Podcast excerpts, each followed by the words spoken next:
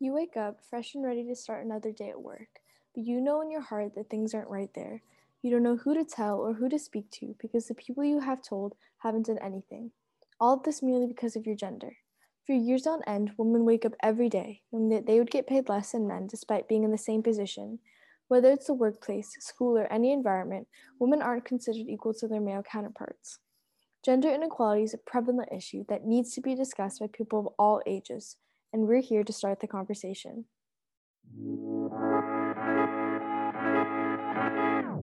Hi, I'm Kaden. I'm Dia. My name is Piper. And I'm Sophie. We are students in eighth grade.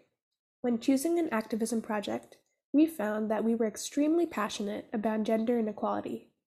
This sparked our group, Avengers for Gender Equality, a podcast that educates others about inequality women have constantly faced. Today, we're going to be focusing on the pay gap in America. Even though we're students, we know that the workplace is one of the most harmful places within gender inequality. It is known that in the US, women get paid 82 cents for every dollar a man is paid. This number is even less for women of color. The systematic bias towards men reflects in the entire structure, starting with hiring. When women first decide to apply for a company, most employers actually rule out women instead of looking at their actual credentials. This leads women to have much less opportunities of actually getting a job. It isn't even the fact that women don't aspire to leadership as much as men do, but organizations often funnel women into jobs that don't have much of a career ladder by not giving women these opportunities, companies are stripping away the possibility for women to be in that higher position.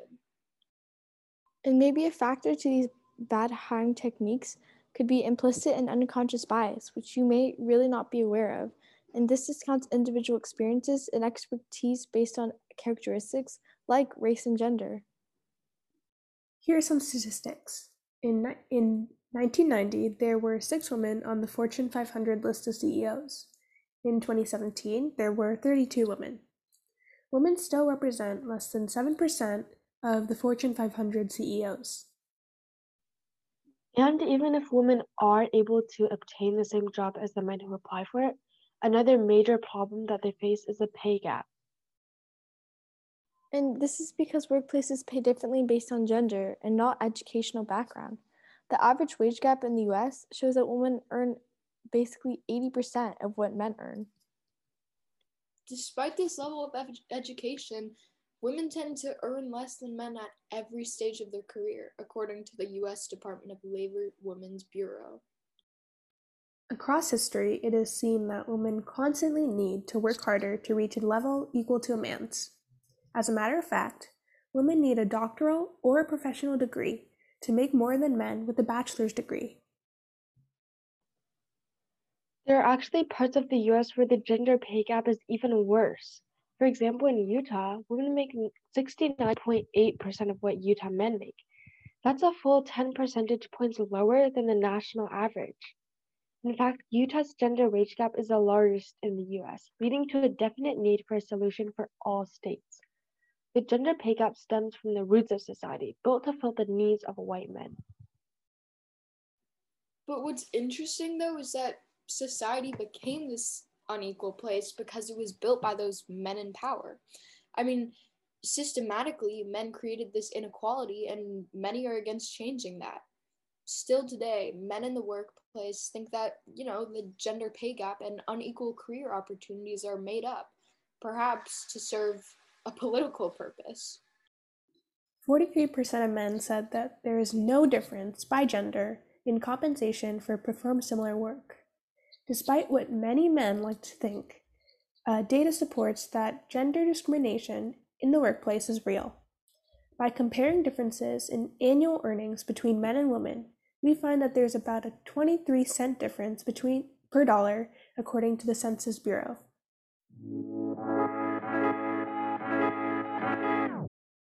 Wow, thanks, guys. That was a lot of valuable information and data.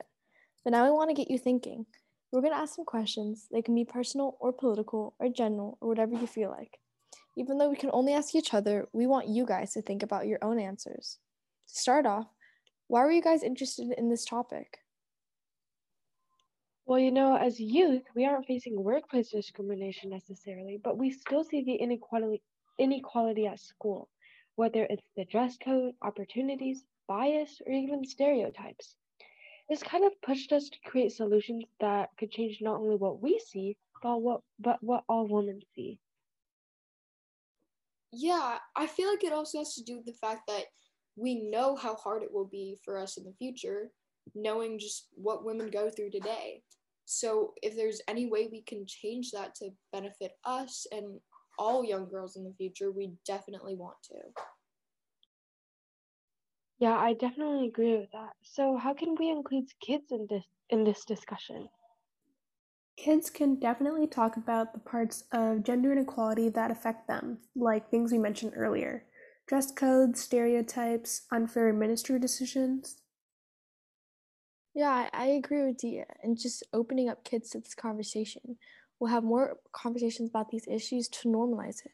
We want kids to be aware of the issue in their own lives so they can speak up and advocate for themselves.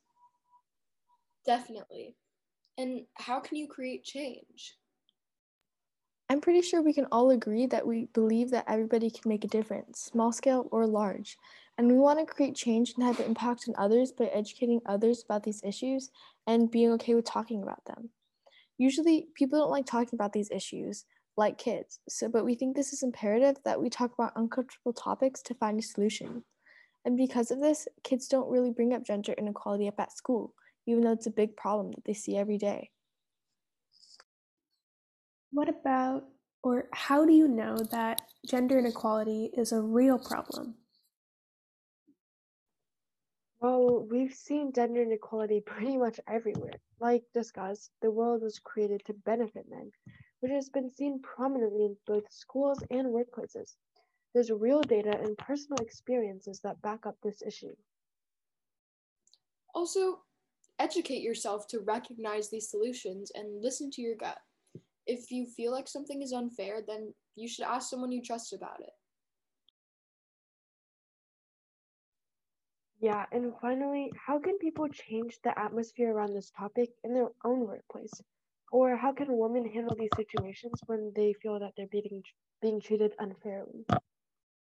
The only advice I can really give is to speak up and advocate and inform others about your situation and your perspective. Uh, we do know that sometimes women are in a different, difficult place and may need, uh, may not be able to speak up, but if it's a problem that you can risk speaking up about, do it.